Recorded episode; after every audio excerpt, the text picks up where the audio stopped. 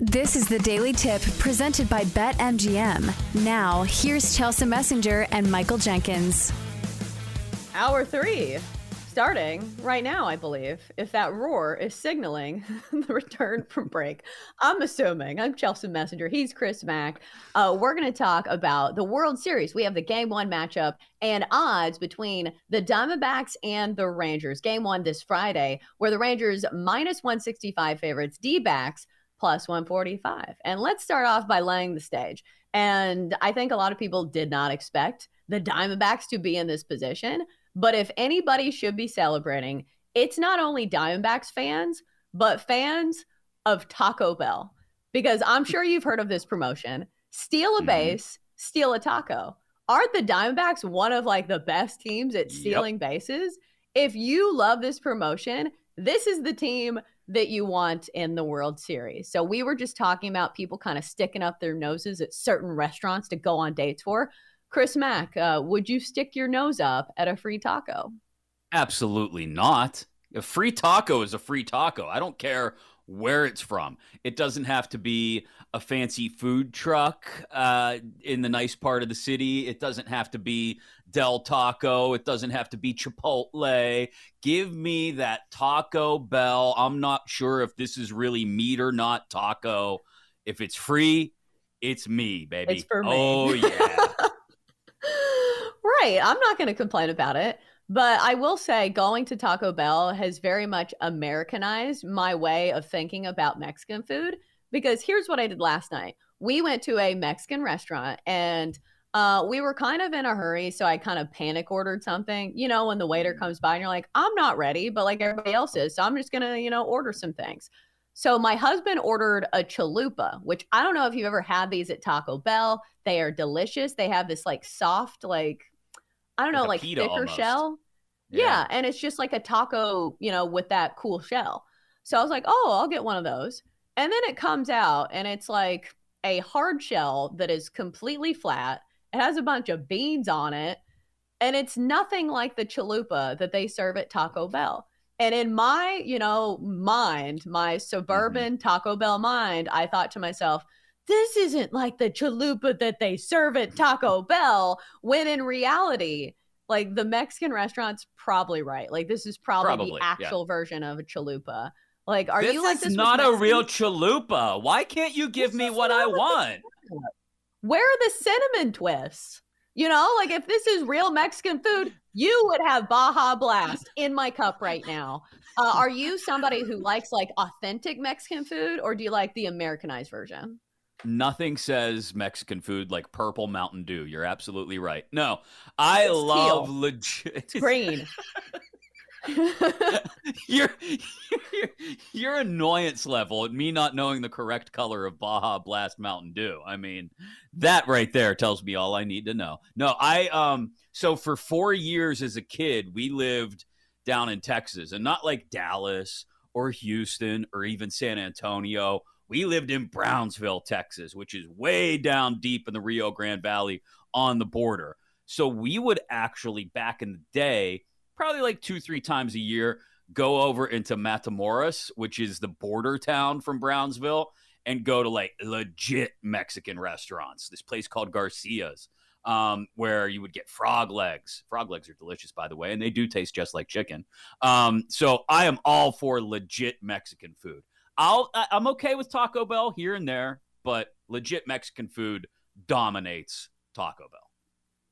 See, I love the Americanized version of Mexican food. I like like Chipotle, I like Taco Bell. I just like the standard. Like I don't want any kind of like meal that I don't know what it is. I want tacos, the standardest, most basic tacos, and I want chips and salsa. Like that's all I am asking for. If you like give me a menu and like there's all these things on it because you always see like the entrees that are like you know things that you've never heard of and you're like who right. orders this like don't you just go get tacos when you get mexican food like i'm not gonna order like I, the chile rellenos or whatever like clearly so my accent good. is great He's got them chili rellenos, please. Chili um, um rellenos. Um, I think that should be the rule. If you're going to go to a legit Mexican restaurant, and just order tacos, you should have to over Caucasianize everything you order. You should have to. Uh, can I get chili rellenos with a Mountain Dew? And can I also please have the jalapenos on the side? Today's vocabulary word of the day is Caucasianize, you know, kind of like strategery, something that maybe George W. Bush would say in a press conference, or the modern day version, maybe Trump would say it. I don't know. Uh, already getting too political for my things around here. Very important. We're Caucasianizing. It's a wonderful thing. Oh man, well, Caucasianize. I don't think I've ever heard anybody use that as a verb but congratulations. There is a Thank first you. time for You everything. asked how this was going to go with me getting up this early, Chelsea. Again, proof positive at times it, haywire. Yeah, you have Caucasianized the show um, more than my expectations, and I tip my hat to mm-hmm. you, sir. All right, so speaking of expectations, nobody probably expected this matchup between the Dimebacks and the Rangers. Both of these teams had their low points during the season. There was a stretch during the year where Arizona felt like couldn't win a game. It felt like yeah. the Dodgers were winning all these regular season games. And meanwhile, a team that had a pretty hot start that showed some flashes of greatness, you know, kind of had some lows in the season. Same could be said for the Rangers. There was a point in the year where we saw all of the injuries to their pitching rotation. Jacob DeGrom went down first. Then it was Max Scherzer. And you kind of lost hope for a team that didn't have a ton of pitching depth. But their lineup has been steady throughout the course of the season. And we've seen it in the postseason. This is a lineup that you don't want to face as a starting pitcher. Uh, if you remember the All Star game, like half the lineup was Texas Rangers, and yep. for good reason. Uh, the books like the Rangers, though, in the World Series. Series odds here Texas minus 175 to win it all, Arizona plus 145. But here's the thing when it comes to the Diamondbacks how many times are we going to underestimate a team that has pulled off some massive, massive upsets? And Mad Dog Russo learned this the hard way. you shouldn't doubt the Diamondbacks, and you certainly shouldn't uh, hedge your career on it. So don't talk about the Diamondbacks like that. But Chris, like, remember after the NLCS, uh, everybody was talking about, okay, the Phillies choked. This is on the Phillies and their bats. Well, let's flip the situation here. If you're a team that goes on the road and wins a game seven in probably the most hostile environment in, I don't know, probably in most of sports, don't you deserve some credit? Absolutely. And the pitching deserves credit, right? For shutting down mm-hmm. the opposing offense and the starting pitching in particular.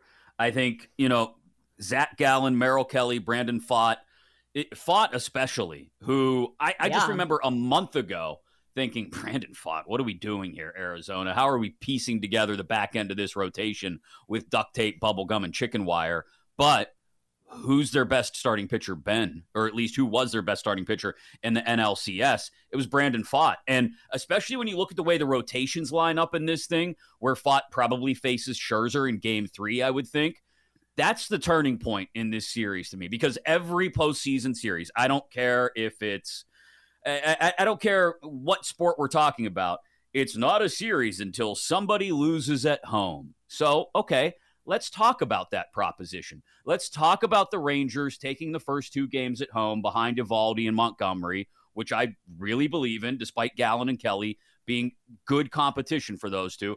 I Eovaldi's been a stud this postseason. Jordan Montgomery hasn't been far off.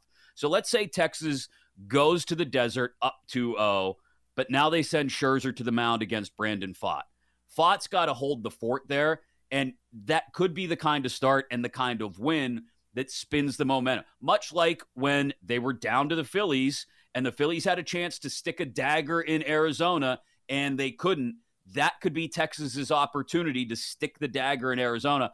I don't want to put the whole series on game three because we could say the same thing about the Rangers going on the road and winning the first two in Houston and then losing control of the series from there at home. But I do think game three is the the biggest hinge point in this series, unless Arizona should come out and shock the world and win the first two games in Texas. I mean, if they were even to get a split Arizona in Arlington, I think they come back home feeling really good about this thing. And this has been, whether you like it or not, uh, it, has been all about the the intangibles and the emotion and everything that's worked for Arizona this year in that regard. And I think playing, it, it, as silly as it may sound, I think playing the kind of station to station baseball, stealing bases, situational hitting, all of that stuff that has worked for Arizona this year kind of lends itself to that. Like somebody scratches out a walk and then they steal second and then there's a hit and run behind them. And before you know it, you've you've pieced together a run or two and the opposition looks up and it's the fifth inning and they're down three nothing, despite the fact that their starting pitching has given them a good outing. So Arizona could give the Rangers some headaches. Despite all of the things I've just laid out, I still like the Rangers in this series because I think their starting pitching is not just better than Arizona's starting pitching. I think it's been utterly dominant in the first two spots at the top of the rotation. And I think they win this alone on Eovaldi and Montgomery. I think I'm not going to pick a side here because I have counted the Diamondbacks out before and I have been proven yeah. wrong. So maybe I need to stop doing that.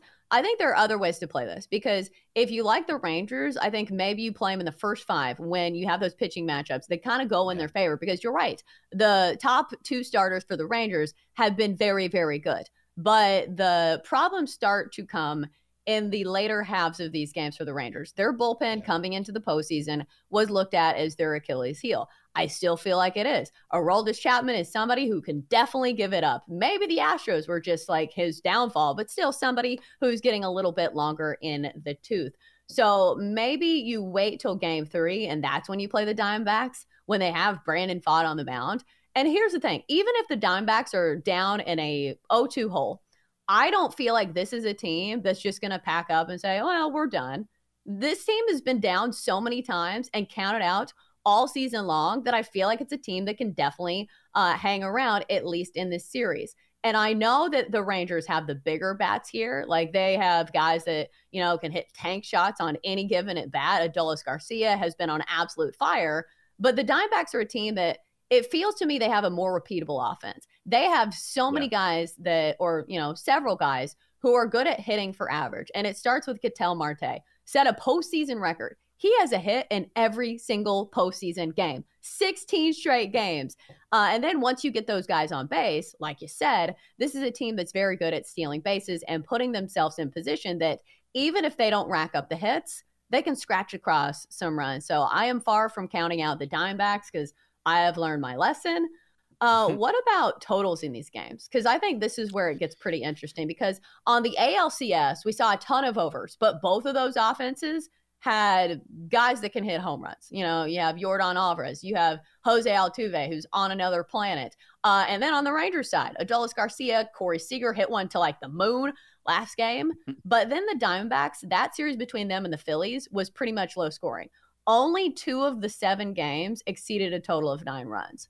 So, do you have a feeling how this series is going to go totals wise? Like, which mm. which trend do you think wins out here?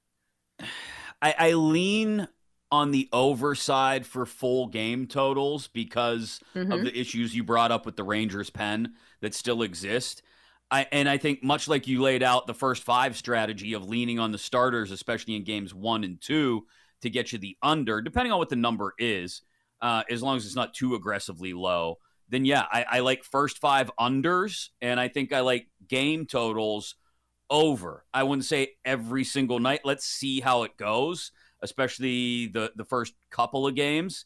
Um, but that that would be my strategy for this. First five total tonight, for instance, is four and a half. I really like the four and a half. Give me the under. If they start to get any more aggressive on the first five total, I would I would think twice about that, especially as we move into Game Three, and who knows what the matchups will look like for Game Four. Um, but that would be my strategy, as it's been really when looking at starting pitching throughout the postseason. If you've got at least one starter that you really like going up against another starter who's at least competent, and in both of these first two games, you'll have better than that. You'll have good starter against good, uh, great starter in in both cases. Then first five unders, I think, are the way to go. Yeah. Uh, as for World Series MVP, I feel like this is a market that I don't really want to bet on because it feels almost like a crapshoot. Somebody comes out of nowhere, like a lot of the time. Like last year was Jeremy Pena, year before Jorge Soler, Corey Seager uh, won it for the Dodgers uh, three years ago. So maybe he's Mhm. in the uh, discussion this year. But uh, it just doesn't feel like an award that, like, if it is short odds, I don't think I'm in. Because, like I said, it will be one guy that comes out of nowhere and has an amazing World Series. And for that reason, like, maybe you look further down the list, but I don't know. I don't think it's an I- awards market I want to bet on. I don't know. I really like Garcia four to one, and it's hard not to like Corbin Carroll after the game seven he had at plus nine fifty. But you're right. You never know who it's going to be in such a short series. Even though Corbin Carroll is such a game changer, if he stays hot at the plate and he steals some of those bags, he's been the face of the D back. So I would give it to him. All right. Win up the world next of taco, Corbin. All right, we got to get to break. We'll be back. The Daily Tip will be right back on the BetQL network, presented by BetMGM.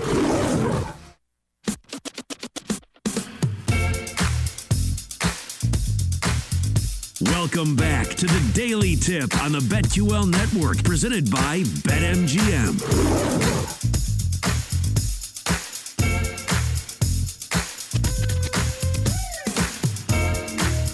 And we're back. It is Thursday, October 26th. That's right. Halloween is mere days away. So we haven't had like our Halloween discussions on the show. Chris Mack is filling in for Jinx today. So, Chris, uh, when it comes to Halloween, I personally am not a big scary movie person. I like the Halloweeny movies that are like kind of scary, but like not really, but just kind of put you in the mood for Halloween. Are Okay. you a horror movie person? No, I don't mind them necessarily, but I don't really like. I know some people that love them. Like they just the gorier the better. Like give me Saw 16 and there's limbs flying all over the place. But no, I like a good suspenseful movie. Like, and I think too many horror movies just aren't suspenseful enough. It's just blood and guts and gore. Give me like Texas Chainsaw Massacre because you get the best of both. There's a little bit of gore, but there's a whole lot of suspense. Like when is the guy? When's Leatherface going to jump out? Got to tell me a little bit of a story here. You can't just throw spatter blood all over the camera. But I don't think most movies nowadays really need that much of a plot. They're like, you know what? We don't need a plot. We just need The Rock or Sandra Bullock. And there you go. Instant movie. Put it on Netflix. Everybody's going to watch it. Here's You're my take on horror movies. Uh, I don't want a plot that feels like could happen to me. If it feels like, you know, it's mm. vampires or werewolves or something that's like so fantastical that I don't like lay in bed at night and think, oh my God, like this could happen. Like there was one I watched, I think it was Cabin in the Woods or like something to that Oh, effect. yeah. And like my mom lives out in the middle of the country and it's just like it seemed too close to home. So I am staunchly against those type of movies. But if you have like demons or, you know, dragons or something like that that I don't personally believe in, I will watch those. That's fair. That makes a little that you know that makes a good amount of sense. But that's why I prefer like the exact opposite. Like like vampires and werewolves and all that. I'm like, yeah, whatever. Why am I even watching this? That would never happen in real life. Give me something like legitimately scary and like with a good plot and and that's like I said, that's the one a good story. That's the one that gets me. Very rarely do, do I get scared by like the little girl with the black hair over her face crawling backwards out of the TV. Like, sorry, doesn't do it for me because that had never happened. Ooh, I think the religious ones are like even more scary. Like the ones that have Yeah. like some kind of ties to like little girls or like priests. I don't know. Or when people dress as like nun, like scary nuns. I think that's a really scary costume. You know what the best one was? It's looked at as sort of cheesy now because it, everybody found out, you know, after the fact that it wasn't real. But Blair Witch was the best because there was a, a brief moment in time when it first came out where everybody thought the Blair Witch Project might be real and you might actually be watching something that had some basis in truth. And there was no blood or guts or gore in the Blair Witch Project. It was just scary and suspenseful. I still remember being in the theater watching that as a teenager and be like, I don't know what's going to happen next. This is great. Mm, yeah, I think that one's scary if you believe in any kind of paranormal activity, which I think I go back and forth on. I think I am not smart enough to think I know everything about the universe. So, like, maybe things can exist, but I Right. personally have not had an experience with like ghosts or anything. So I don't know. Like, I also think it's kind of selfish for me to say that ghosts would choose me. Like, of all the people they could haunt, Mm. like, why would they choose me? Like, I'm not, you know, high enough on myself to think I'm that important. That's a good call. Yeah, but maybe I, maybe the maybe you just happen to be there when the ghost decides. Like maybe they don't have control over who they haunt. Maybe they're just like, hey, I'm gonna flip the haunt switch and I'm gonna go back to the uh, terrestrial world now, and I'm going to scare somebody, and they show up and it's your house. Damn, do you think they have like bosses? They're like, hey, man, today's schedule, you have to go to this house, this house, and this house, and you better get it done, or else you're going to be put on like duty for like that Yeah. really annoying lady that won't stop talking about essential oils. You're gonna you're gonna have to go to her house. So like one would think if you're like existing in the like the afterlife, like hopefully you don't have some kind of like nine to five job. Like, do you think Yeah, there's certain ghosts that just clock out at five and they're like, nah, day's over. I'm not trying to win Yeah. any awards. It's it's like uh, Beetlejuice, or no, it's more like Monsters Inc. You remember Monsters Inc., where the monsters had to go into the real world and scare the kids to gather the screams because that's how the monsters uh, powered their world. That's what it is. The ghosts clock in, they punch a clock, and they get transported or teleported to some place, and they're like, "Oh man, you wouldn't believe it. I had this 14 year old girl I was supposed to scare, and all she did was lay there and watch the Taylor Swift Eras tour over and over again." The Taylor Swift Eras tour. Good God. Like, does there really need to be a movie about it? Like, come on. Like, don't get me started on Taylor Swift. All right. So, we have promised to talk about sports betting on this show. That's, you know, Oh, what we're yeah, doing that. here. So, we got to clock into our jobs. And let's start in the college ranks because, Chris, you were supposed to be a guest on our show today True. and give us your picks from the podcast uh, that you do uh, on the Audacy YouTube channel. It's, I guess it's not a podcast on the YouTube channel, but you get what I'm saying. Uh, it's on the BetQL U podcast that previews all of the college games, or at least the big ones. So, Chris Mack, since you're filling in, and I guess you're not really a guest, I'm going to ask you about Yeah. your picks anyways. So let's right, start let's in the Big 12. I was like, Big 12. Yes, there's 12 teams still. Uh, Oklahoma laying nine and a half at Kansas. What is the play here? Guess who's figuring some things out? Guess who was left for dead by a lot of us after last season? But they've got their quarterback back, and the quarterback's looking pretty good. He's a dark horse Heisman candidate. And guess who upset Texas earlier this season in the Red River rivalry? It's Oklahoma. And Brent Venables has figured something out in Oklahoma. I I wasn't counting on it. I was one of those people that left the Sooners for dead about halfway through the season last year. And I didn't think getting Dillon Gabriel back would be what they needed. It's been exactly what they've needed. And I do believe in him as a dark horse Heisman candidate. Now that that seems to have opened up a bit, Caleb Williams has fallen off the radar. Michael Penix Jr. had a, a less than stellar game last week. That market is is kind of wide open, I want to say. And if you're looking for, for for somebody a little farther down the board, I do like Gabriel, and I do like Oklahoma to start inserting themselves into the playoff conversation this week by handling Kansas nine and a half. I think they win by double digits. They've had hiccups offensively, but they always seem to get it done in the end. And I do think Oklahoma covers against Kansas this weekend. It looks like the market agrees with you because this line has since moved to 10. So we are seeing some money coming in on the Sooners. Next up, let's go out west. Oregon laying six and a half at Utah. Uh, I believe this line opened at seven. So maybe we've seen some buyback on Utah, which I'll say this Utah is an incredibly difficult place to play. Um, but sometimes I have questions about their offense. But I was wrong on Utah last week. Uh, I did not think that they were once again going to have the number of Caleb Williams. So now the question is do they have the number of Bo Nix, or at least can they cover this spread? Yeah, this is a tough one for me. I don't know if I can lean on a side here. I really don't. Um, I I look at the total at 47 and a half and I want to lean under, but this is this one's totally up in the air for me, honestly, because Utah has shown they they can do whatever they need to do to win a football game and they've done it week after week this year.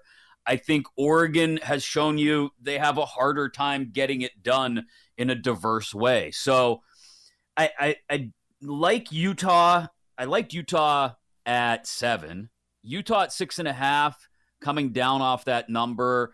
I think that, that's still a little bit of a lean for me, but I don't know if I have a play in this one because the Pac 12, if nothing else, has been completely unpredictable this year, especially in the last three or four weeks. So it should be a great football game. And I do lean under, and I have a slight lean on Utah plus the six and a half.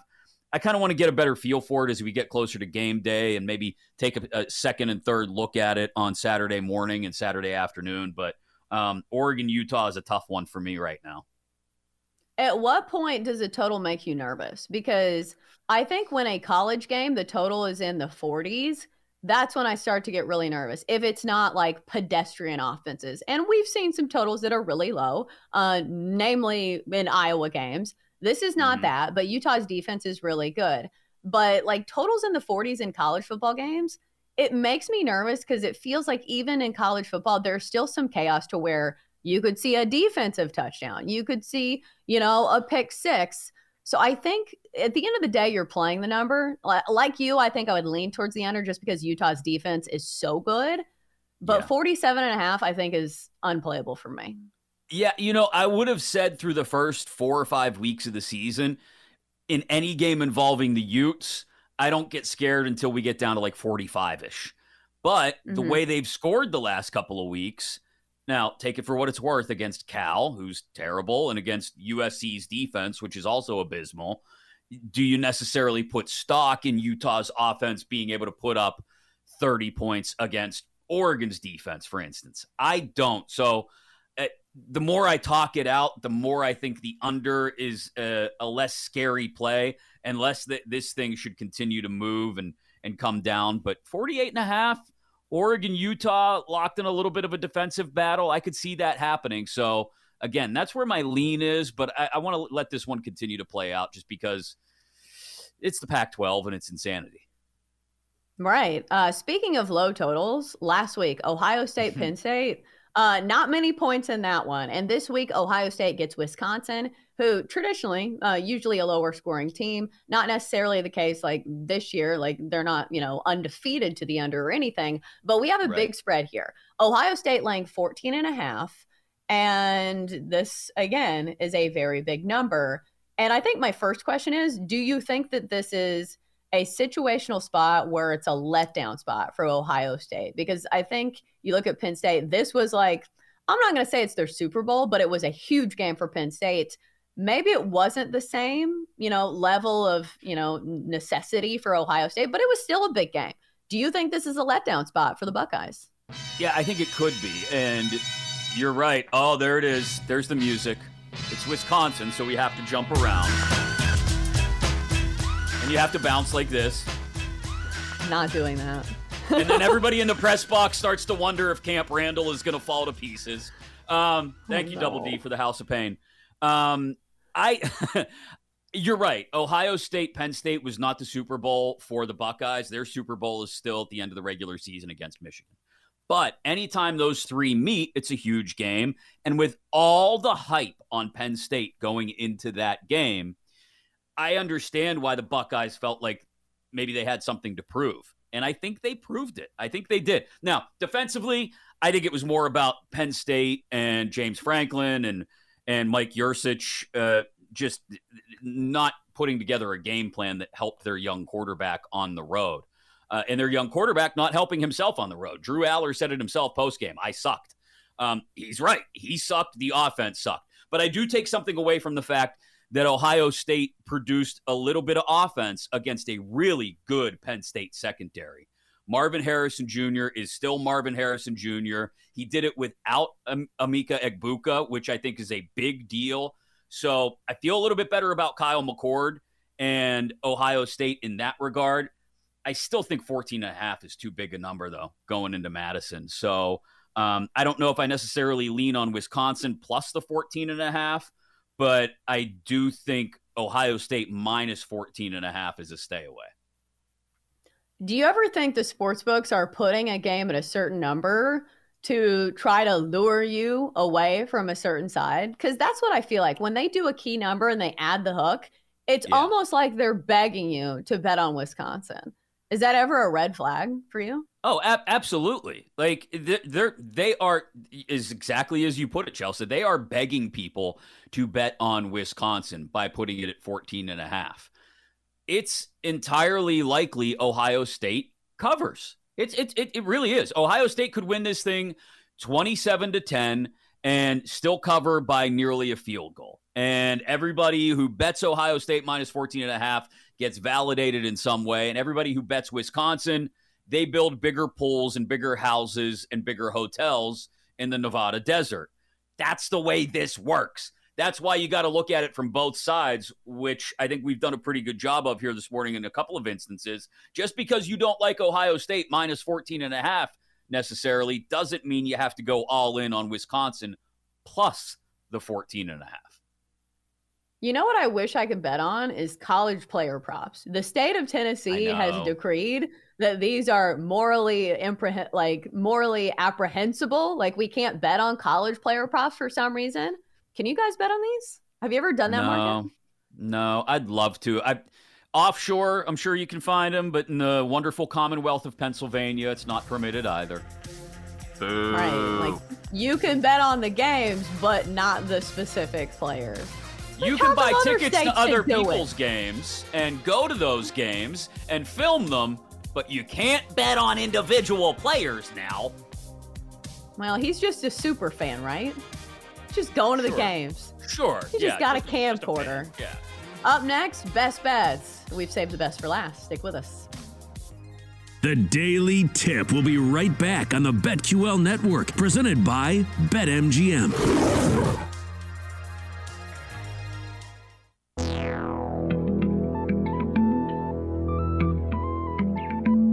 Welcome back to the Daily Tip on the BetQL network, presented by BetMGM. It is the final segment of the Daily Tip on a Thursday.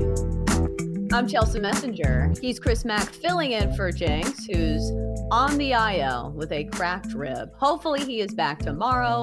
But until then, we will wish him um, a speedy recovery. In a few minutes, we will have our best bets of the entire slate, albeit a small one. Uh, and then coming up next on BetQL Daily, Kenny Ducey joins the show uh, of covers and the Action Network on what to expect from the World Series. Uh, there weren't a lot of options today, but I also don't bet on hockey. So, Chris Mm. Mack, are you a, a big hockey better? I know you are a big hockey, hockey fan, but do you bet on it? Uh, especially as it gets later into the season. Like I'm real big on letting regular seasons get about a month deep, other than football, because we're all addicted to football. Um, letting regular seasons get about a month deep or so, so I have enough data to go with. Um, and it worked terrifically well for me with baseball this year. Um, once you get get past that first month, month and a half, uh, in a long regular season like MLB, NBA, NHL, I think you can really use the data to your advantage a lot more. Um, and that'll be the case with hockey. But I do have one particular hockey bet tonight, um, and it's Carolina over uh, at least four goals. Let me double check the number. Carolina, four goals or more, including OT and shootouts, is plus 130. They play the Kraken tonight. They're back home after a long road trip. So Carolina Hurricanes, four or more goals, plus 130. Ooh, uh, I have drank an alcohol titled the Kraken before. It was terrible. Uh, I think What it was, was it? supposed to be like it- Captain Morgan, but it was literally called the Oh. Kraken. I don't know if it's still on shelves, but I remember in college we were like, well, they don't have Captain Morgan. Well, maybe we'll try this. Uh, it was not great, and maybe it's because I drank like half of it by myself. Like maybe Yeah, it's maybe I'm the problem and not the rum. Have you ever had me. a bad experience with like a certain type yeah. of alcohol where you're like, I'm never drinking that again? Um, there was yeah, gin. Uh, there was a, a party in college. It was the first college party I ever went to. So young Chris Mack is a freshman at Penn State. Uh, gets invited to a party off campus with some older kids that he knows from high school who were also going to a Penn State, and they had a gin and juice party. there were buckets, massive buckets, like the kind of bucket you would put a keg of beer in to keep it cold, right? You put the ice all around it and put the keg in. But they took these buckets and filled it with industrial sized portions of gin and orange juice. And young first college party Chris was not good at limiting himself. And so the gin and juice party ended with me asleep on the couch in the middle of the living room. Okay, let's just say it. Passed out on the couch in the middle of the living room while the party raged on around me. That's pretty tame though for college, like for, you know, drunk stories. Like that's not the worst thing that could happen. You know, at least you weren't causing chaos. You were simply sleeping well, it off. The the next night I woke up in a parking lot. That was night 2 of college at Penn State oh. with using the curb of a sidewalk as a pillow. Oh. Yeah. Oh so. no. I wonder if they still do this in college because I vividly remember that we had all kinds of parties where you would have big buckets of mixed drinks. Like we mm-hmm. had one that was called the Green Monster. You had like yes. Hunch Punch. I don't think these are very uh good at limiting germs. Like I feel like the era no, of COVID no. may have wiped these off. Uh, or do you think yeah. college kids still do this? No, I think college kids in general are probably smarter and more responsible than they were back in our day. Oh, so lame. Yeah, so lame. losers. Losers, why don't you why don't you contract some communicable diseases and binge drink more often? Losers. Eh. Right. Now I see like 22 year old girls that are like, I just drank nine glasses of water a day and I just had my kale smoothie. I'm like, I don't think I had a single sip of water in four years of college. I, like, I was like, water? I go I to Orange that. Theory and then I go to the library and I study. Boring. Losers. I know. Everybody is so dialed in now. Like, I feel like kids at a younger age are like figuring it out. Like, when it comes to their appearance, when it comes to their life choices, none of us had anything figured out until like age like 30, or at least for me. No. I was a late bloomer. I, I wore the same pair of jeans for four years, I think, and I don't know how often I washed them you were wandering around in your jeans that haven't been washed in three weeks. A callback to the very first segment of the nice show work. when we had morning brain. Well, do we still have morning brain or have we figured out some good bets to put our money on? So now, Chris Mack, who's filling in for Jenks today, we do our best bets of the entire slate. Time to place your bets. All right, what we do here is we give our number one best bet for the whole slate of betting action today, and we call it our best bets. Since you are guest hosting today, you get to lead off, my friend. Who do you uh, like you. today? Uh, as much as we've talked it out, as much as we've gone back and forth on what these quarterbacks may give us tonight, and you made a great point about the totals in primetime games, in particular Thursday night games, because it's a short week. I do think we're going to see Tampa and Buffalo go over the 43. Um, I just feel like with Josh Allen leaning on other targets, it might actually help him be more risk averse. I, follow me here. Tampa loves to blitz. Uh, uh I want to say second or third in the league in blitz rate, close to 40%. And Josh Allen's quarterback rating against the blitz is up over 110, I believe it is. Baker Mayfield, I think, will probably, that's a big question with Baker Mayfield, be a little more careful with the football than he was in crucial moments last week. And when Baker doesn't turn it over, Tampa wins more often than not this year. So give me both of these teams to score somewhere in the mid 20s. I think Buffalo probably pulls it out late. That's why I, the number is also a little long for me, but I'm not going to play the number. I'm not going to play a side. Give me the Bucks and the Bills to go over 43 tonight on Thursday night football. Well, also, it's a really low total, too. So I think at the exactly. end of the day, you were playing a number, and this is a pretty low one uh, for two teams that defensively have had some uh, some cracks uh, in yeah. the foundation, especially when it comes to Buffalo, giving up that 29 points to uh, the New England Patriots. All right. So for me, I'm going to go with a player prop in Thursday night football. I'm going to look to the Buffalo Bills tight end. Dalton Kincaid. In the absence of Dawson Knox, the Bills like to rely heavily on tight ends. And here's the thing Dalton Kincaid will get some of the targets. One would assume that Dawson Knox normally gets. And when Dalton Kincaid gets some extra targets, he usually delivers. Last game uh, had a season high eight targets and he delivered had 75 yards receiving so when you have a line of 37 and a half receiving yards for dalton kincaid i think you look towards the over here. Plus i think it's going to be a pass heavy night for the buffalo bills. The bucks are pretty solid at stopping the run. So i think you beat them through the air. And also the bills in general are more of a passing style offense. So i think everybody eats and especially dalton kincaid. I think he goes over his receiving prop of 37 and a half receiving yards for minus 125 now it's time to bring in the third member of our best bets crew Let us gaze upon the glorious magic eight ball. Shall it fade or tail these noble betters? All right, eight ball. We're tight on time, so you're gonna have to do this quick. All right, over in Thursday night football, over 43, Tampa Bay Buffalo. Eight ball says it is decidedly so. So we're one for one. How about Dalton Kincaid over 37 and a half receiving yards for minus 125? Eight ball says outlook not so good. Great, grand, wonderful, nice having you, eight ball. All right, so that's that. Uh, how about the BetQL uh, five star play of the day? If you want something from our partners at BetQL, uh, you can download the app as well for insight analysis, historical trends, and more five star best bets. Just download the BetQL app.